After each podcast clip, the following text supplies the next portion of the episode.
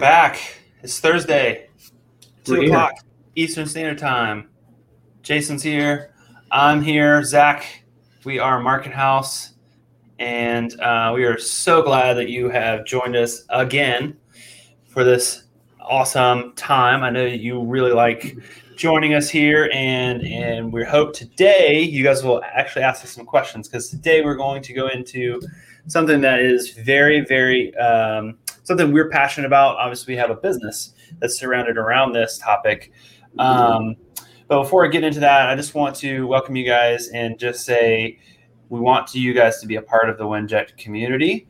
Um, so we want you go to winject.com. Here's an opportunity for you to sign up there to join. Uh, we have stuff for listeners and for people who are podcasters. Excuse me, podcasters or Wow, creators nice. Hey, I hit it right. Um, so yeah, so be sure to go over to winject.com to join Mhm. that uh, community there, or you can text us at 843-396-2104. Get your phone out. I'm fine with you doing that as I'm talking. I'm long-winded. And so yeah, there's that. So yeah, you guys go and uh, do that right now. So today, uh, What are we talking about? we are talking about website design. And Okay. every time every time I talk about every time we mention the word website design, people are going to say immediately start to feel intimidated. Um, I think that happens a lot. I think that we see a lot of people say, "Well, I I'm not a wizard." I refer to Jason as a wizard a lot because he does stuff, and I say, "How in the world did you do that?" Um, I'm a wizard. yeah, he's a wizard. Uh, or I'm not a computer computer genius, so I don't know anything about computers, so I can't Mhm. I can't put anything together.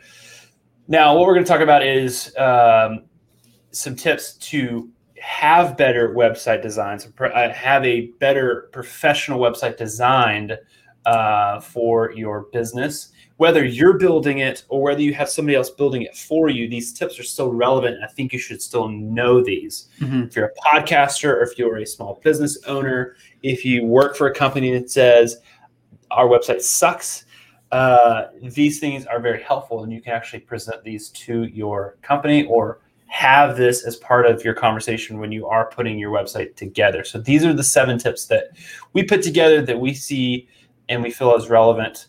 Uh, as we go through them, guys, if you have questions, make sure you, wherever you're watching this on Facebook, on YouTube, wherever you're watching this, you're watching this later, make sure you comment. We would love to respond back to those questions that you guys have so that we can get you guys the best possible service. So let's dive have, a- I have into a I have an addition to that, or uh, just a like a reiteration. And uh, while we realize that most people aren't going to go do it themselves, um, I think it's really important to um, take heed of the items that we're going to talk about.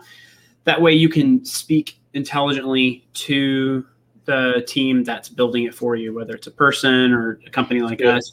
Um, so you can so you can kind of know to hit those points because you know there's a phrase that goes around a lot. It's like you don't know what you don't know.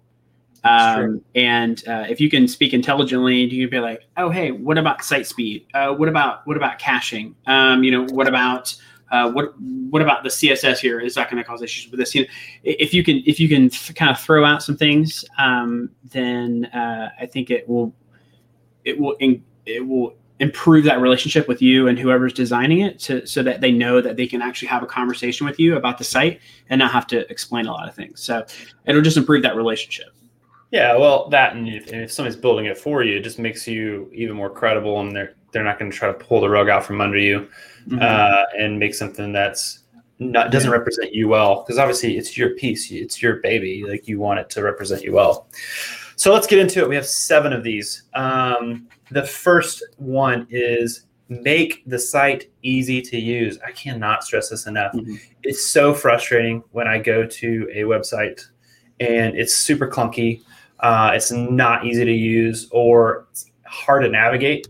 I hate when I click on something and then later on I'm like, need to show it to somebody else and I have no idea where I, I was at and what I was trying to get to. I hate that. It annoys me to no end.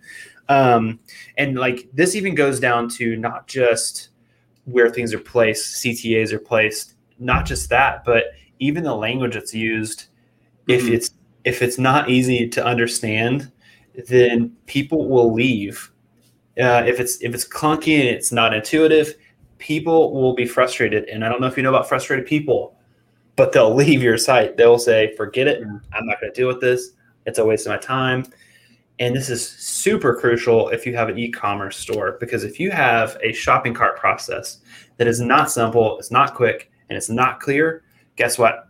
You just left money on the table because somebody's going to say, "Forget it, I'm leaving." That's why Amazon's so successful because it's super easy to use. It's the easiest process ever. So make sure that whenever you're building your website, whenever you're putting it together, whoever's building it for you, if you're doing it yourself, back of your mind, what I like to do is is it easy to use for somebody? It Does it make sense for someone who's never interacted with my company before, has never visited my site before?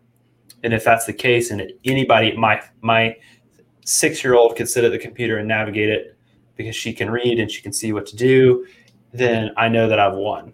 It's mm-hmm. easy to use. People don't want to deal with frustrating websites. Yeah, so, I mean it's the same with like a brick and mortar store. If you think about it, like if you go in somewhere to shop, they're not going to put the uh, least popular item right at the front door, right? They're not going to put something that sells right at the not right at the front door, and they're not going to. It's not going to be like a cluttered mess with just crap everywhere. If they if they actually want to be able to sell well, they want to focus you. Uh, if you think about like stores at the mall, when going to the mall was still a thing, I guess. But like you, go in and there's usually like a big display that kind of so that's like your pop up or your header on your site, and then okay, do I want to go this direction or this direction to this department? Okay, if I'm going to this department, what section of the department am I going to go to? And and are things you know nice and tidy in the display? And does it tell me a clear message of what I'm getting, uh, or is it just a muddled mess? So, you know, it's there's a lot of planning that goes into the user mm-hmm. experience uh, of a site and the user interface on how people will engage with it.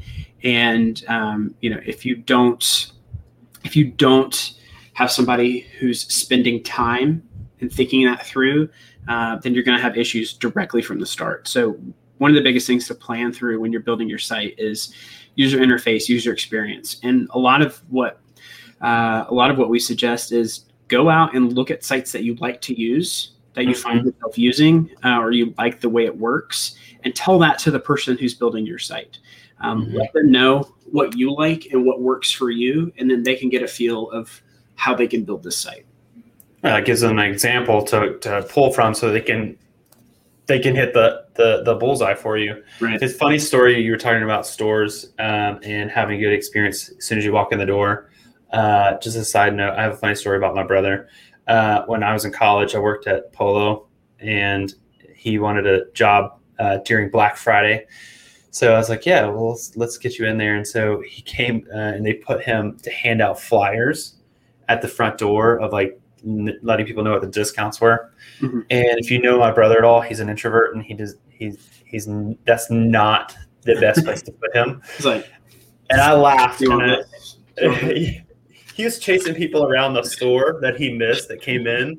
And then he like he's it's Black Friday, so there's like people coming in constantly. So he's like chasing people through the store, and it was just really funny. Um, I told him later, I said, he's better off spent like folding shirts or go to the back.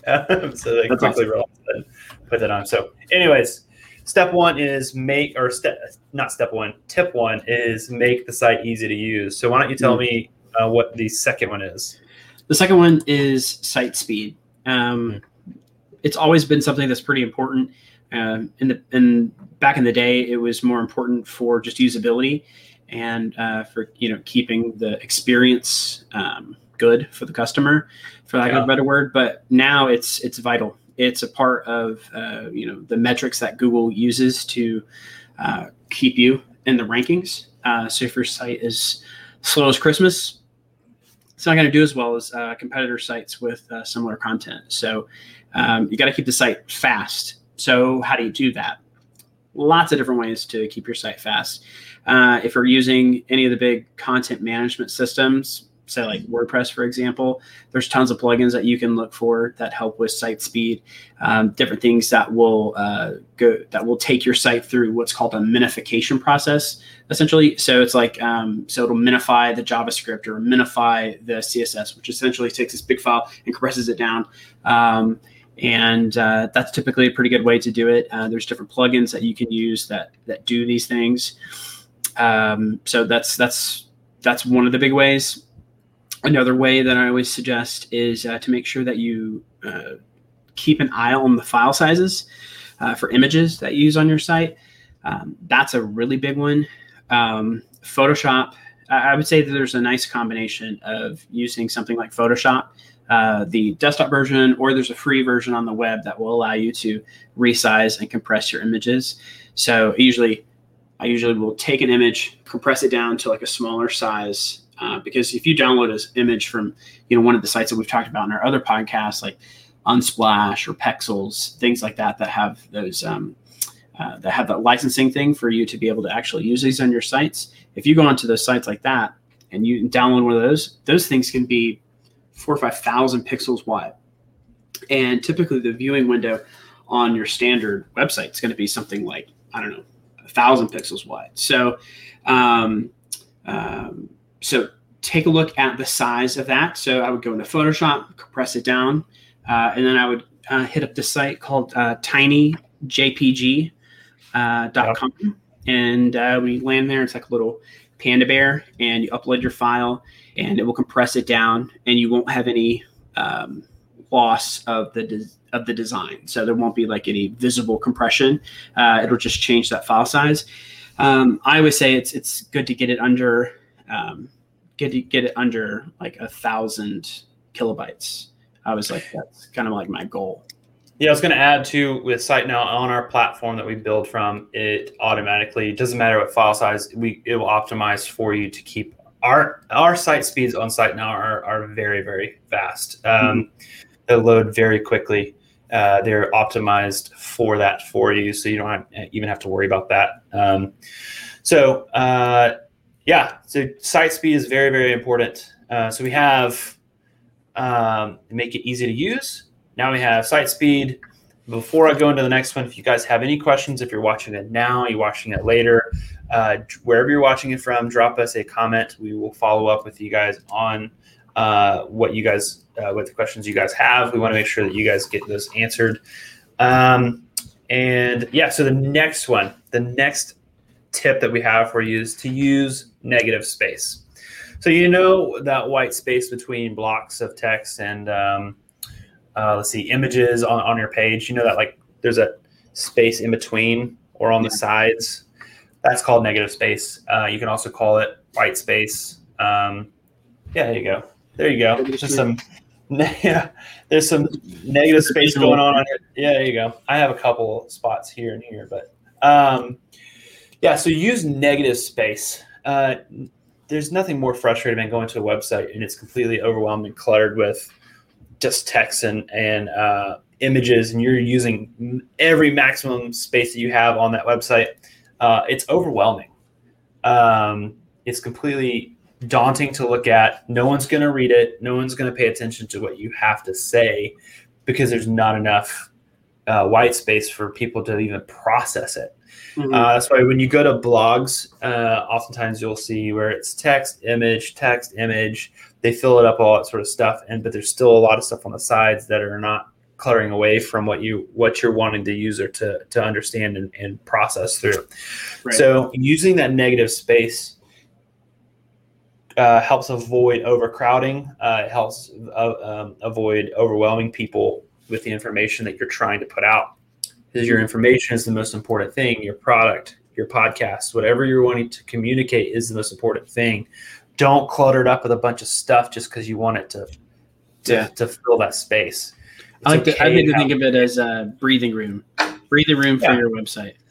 Yeah, that's a good point. Yeah, so like gives you a minute to say, yeah, okay, what am I reading here? You know, yeah, um, it increases it increases readability. I mean, think about it, that's that's probably one of the reasons why, like you know, in school you do like double line spacing. It's there for notes, but it also increases readability, so the lines aren't you know so smashed together. It just makes sense. It's just a good design 101 kind of thing. Yeah. So what's the next one, Jason? What's the fourth tip you got? Mobile, mobile phone. This thing, this Mobile. whole thing, this Mobile. whole phone. Yes. Yes. Uh, which you know, I guess it, we, we could we could just talk about responsive design. So I guess we could just say responsive design is number four. But um, responsive design, this term's been around for quite a while, but um, it kind of started out with well, we had we had websites when when the internet started. We had we had websites, and we viewed them on our desktop computers. Um, and then as laptops became more prevalent, we started viewing it there. But it was really typically kind of the same viewing experience. Um, and then fast forward to now, where we have, uh, or maybe like ten years or so ago, where we started to have more tablets and more smartphones. Um, websites still offered the same viewing experience, and it was really kind of difficult to see, especially when you can't really pinch and zoom very well on a site. So they started this thing called adaptive web design, which is where people were kind of creating websites that were like a stripped down version of their site, but for a but for the web. Uh, specifically, like on here, so like you go to a site and it wouldn't have all the same content. It would just have like bits and pieces of it because it was adapted. It was just trying to adapt to that device. Well, fast forward a little bit after that uh, to what we have now, which is responsive web design. And responsive web design just means that uh, your website in the full screen desktop iteration versus the tablet iteration versus the versus the phone, uh, it is responding to the window that you're viewing it in.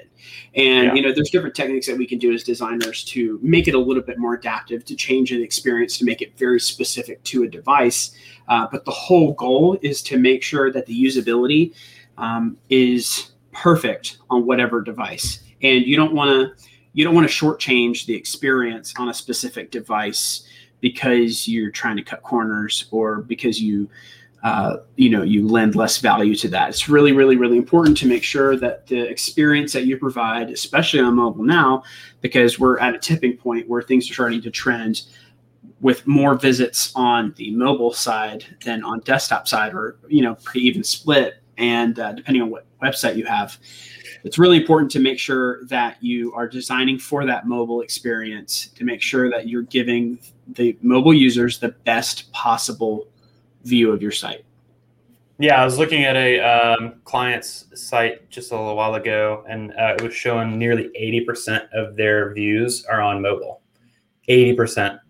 Yeah. Um, And where do That's we, how do, but the thing is, how do we design websites? What do we use? We use a desktop.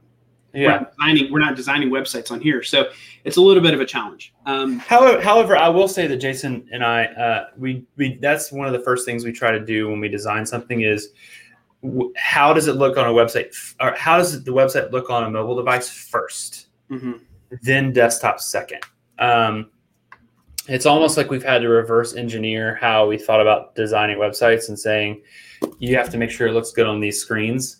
Uh, Mhm. and if it doesn't look good on the screens, then it doesn't matter what it looks like on the desktops. It's, you know, Yeah. not effective. Yeah. So um, I think you're right. I think that we have to make sure that your mobile site is or your responsive design on your site is is up to date. And Yeah. I mean, I think you mentioned before Google's penalizing if it's not mobile friendly. Yeah. Um, So I think most people are getting to that. I don't think there's. I think it's rare now to see sites that are not optimized for mobile responsive design. Um, but they're still out there. So yeah, that's a good tip. Uh, the the fifth tip. We're on fifth number or tip number Fifth, five. fifth- fifth number seven tip. Fifth, yeah, tip words are hard to use. Um, is include testimonials. Mm, yes. Uh, when you're on a website, see the thing is like I am a testimonial reader. I read reviews. I read testimonials. Doesn't matter if I'm buying something really expensive like a um, a, a computer or uh, heck, we're in the, we're in the process of buying a new car. I'm going to read reviews on cars. Um, obviously, those are big purchases, but I'm the type of person who will read a review on a cable for my computer because I want to see what the what what uh, people's uh, reviews are, what their experience was with this product before I purchase it. Even if I'm only going to spend seven dollars or seven thousand dollars, doesn't matter. I still want to read and understand what people's experience were with the product. That tells me on a, if I'm that way, I'm 100% sure I'm not the only person that does that. Um, so having those testimonials, having those reviews on your site is crucial. People already know when they come to your site that you're going to speak well of your product, well of your pro- podcast, well of your services. They already know that. Uh, but seeing it from somebody else usually goes a long, long way, especially if it's from somebody who has some credibility, some authority, a celebrity, or somebody that's known in the space. If you have that already out there, use it. Uh, put that on your site. Uh, people are going to be able to connect with that and more than likely convert because of that, as opposed to all of your bells and whistle features and all of the uh, good things you have to say about your your product. If right. your if your testimonials are on there and they're they're glowing, they're they're doing really well, uh, then you know the the the likelihood of somebody converting is going to be much higher at that point. Yeah, dude, it's it's that social proof, man. It's like people make those buying decisions based on what other people say. Like people want ask that feedback. You know, I know that you asked like um, I've, I've seen you post on, on social media a couple different times, like, "Hey, I'm looking for such and such product. Do you guys have any yeah. suggestions?" Yeah. Um, and it's you know it's the same thing. And uh, funny story, you know, it's it's you know June third today. Um, our buddy our buddy Matt over in the UK uh, he mm. is a t-shirt designer, and he got connected up with Samuel L. Jackson and uh, did a shirt design, you know, with you know with him, and and uh, Samuel L. Jackson posted the shirt design today, uh, this morning on his Instagram. Um, and as of last check, it's got like 150, 160,000 likes. And uh, our buddy's Instagram is blowing up. His online store is blowing up just because of the social proof of Samuel Jackson posting this T-shirt that he's wearing. You know, so people are like, oh, well, if he's got it, then I've got to have that. So I want it. Yeah. It's that it's that mentality of, oh, well, somebody else has been there, so I'll do it now too. You know. Yeah, and this is a freebie. This has nothing to do with tips for professional website design. But I will say, if you do, if you if you have negative reviews on Google or negative reviews on wherever that those are posted, respond to those. Um, because I like to see that. If I see a company who has had a negative review or a negative post, um, seeing that company respond to that person who left that negative rev- review goes a long way for me because I can look at that negative review and read it and sympathize with that person and say, well, now I don't know if I want to buy this product. But then I see that the company has responded to it and the way that they've handled it m- makes me feel even more comfortable. So mm-hmm. just because there's a negative review or negative testimonial about your product or service or whatever it is, you can make turn that bad situation into a really good situation if you stay on top of responding to those things. So mm-hmm. that's free. Uh, has nothing to do with uh, what we're talking about today. Well, I mean, it sort of does, but um, yeah, that that's a huge, huge thing for yeah. you to be doing if you're not already doing it. Really quick, guys, we're on tip number five. We're about to go on to tip number six when Jason's going to share that here in just a second. So we only have seven of these, so we're nearing the end. Let's mm-hmm. hear from you guys. If you have questions, please drop that wherever you are um, uh, viewing this this live today. Make sure that you go to winject.com, check out the offers we're doing uh, that we have for listeners, for podcast creators, uh, whatever you are doing. Um, make sure that you're connected there. Also, if you text 843 396 2104, you're automatically in our community. You get access to a lot of other things. Um, a lot of news and information will be communicated through that community. Uh, so make sure you, you text that 843 396 2104. We want to hear from you. Mm-hmm. All right, Jason, what is tip number six? Um, tip number six. I don't know. What should tip number six be? You know what? Let's just wing it. uh, yeah. so tip number six: um, uh, have landing pages on your site. That's a big thing. Um, seems like a little bit say, of a no-brainer. Hmm? You see landing pages like for like airplane, like yes, yes, yes, very, very large landing pages. Land, land pane. Yeah, Yeah, perfect for uh, very long. I'm thinking like a landing page that's maybe like I don't know, a couple long. football fields long. Yeah, If you can do that, yeah, that, that's always a winner. Okay, that joke is done. So the um, landing page. So a lot of times we, we get to people and they want to build a website. They don't, and they have products that they want to offer, but they are wanting to go with like a like a full long landing page where it's just like one long scrolling page. They don't really want to break up content, and while that's fine.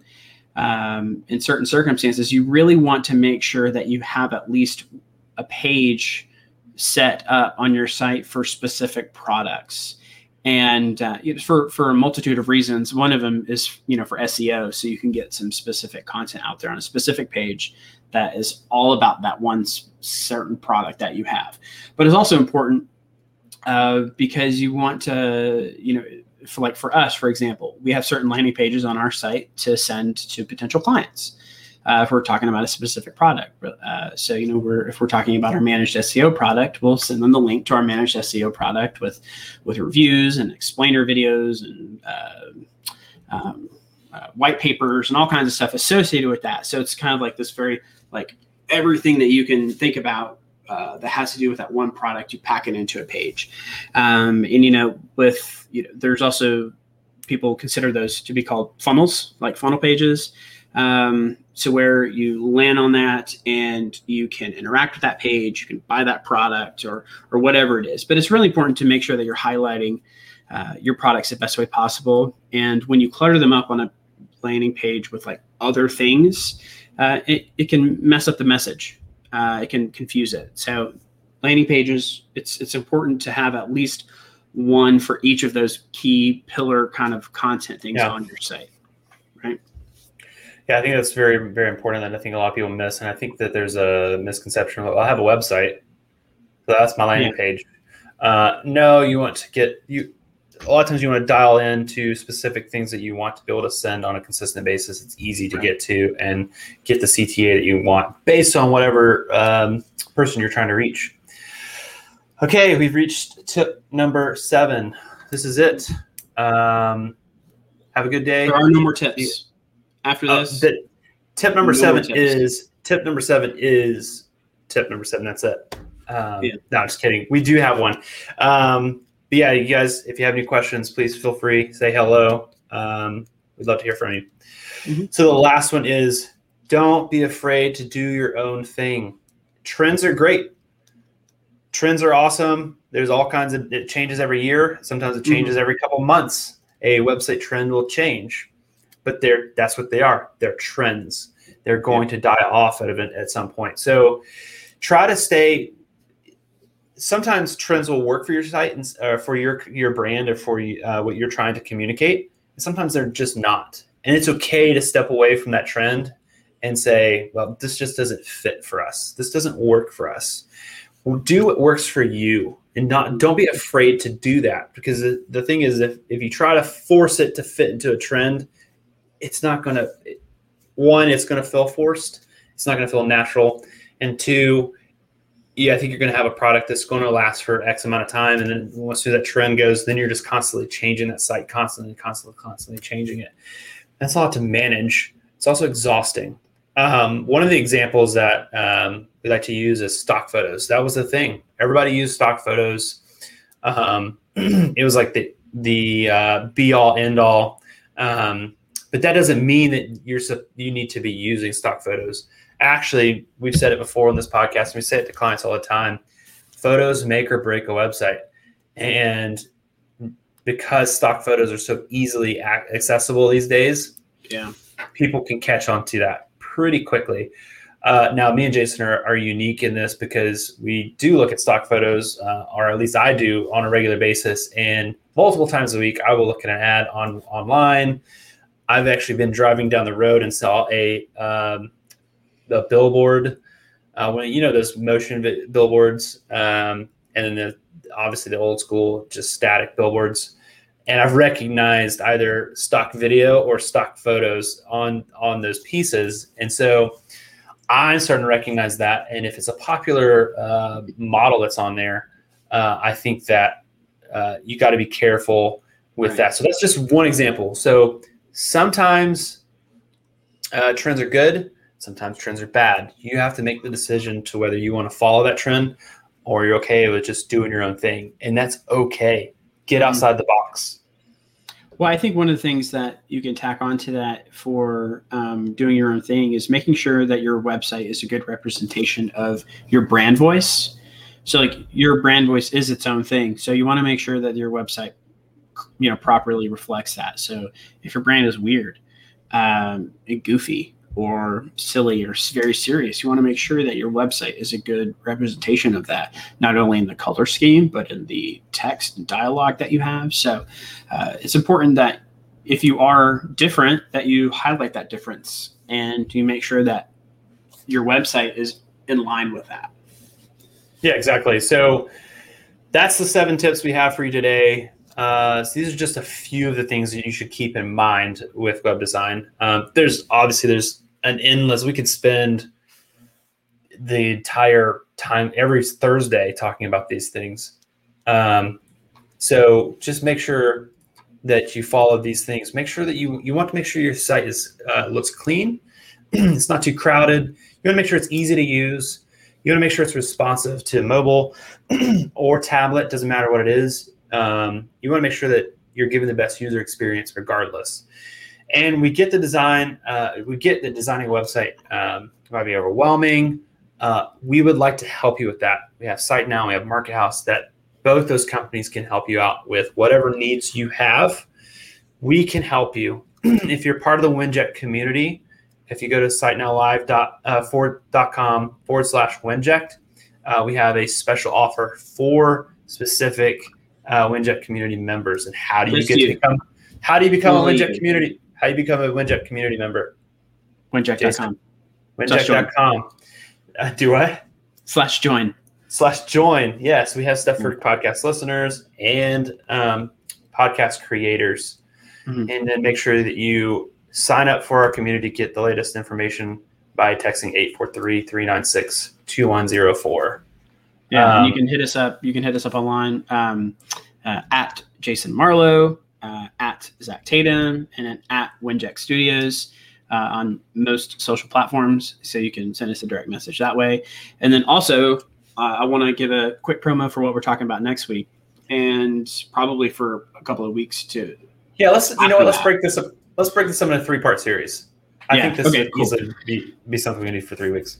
Yeah, so we're going to talk about um, a bunch of low budget, no budget marketing ideas for small businesses and podcasters. So, low budget, no budget marketing ideas, different ways that you can uh, use whatever small budget you have to make a difference and grow your brand. Cool. Yeah, let's be real. I mean, with small businesses and podcasters, your budget's not a massive thing normally for for marketing. So this is an easy way for you guys to get get some wins. So that is it for us. We are signing off. Uh, we will see. Jason's like, bye. Uh, we thank you guys for tuning in. Next week, let's uh, let's get some comments, and we'd love to hear from you guys. If you still have some questions from basically the topics that we talked about today, leave those in the comments. You can Mhm. also text us at the number we've already been mentioning multiple times in this uh, episode. We would love to hear from you guys and talk to you guys. Um, but until next Thursday, we'll see you. Let's hit that outro.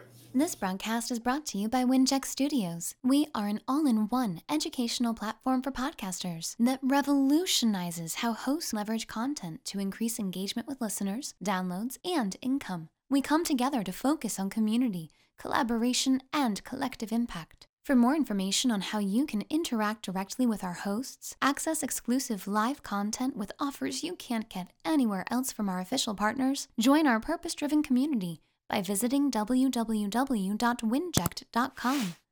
If you're ready to build a career doing what you love, then we're ready to see you there.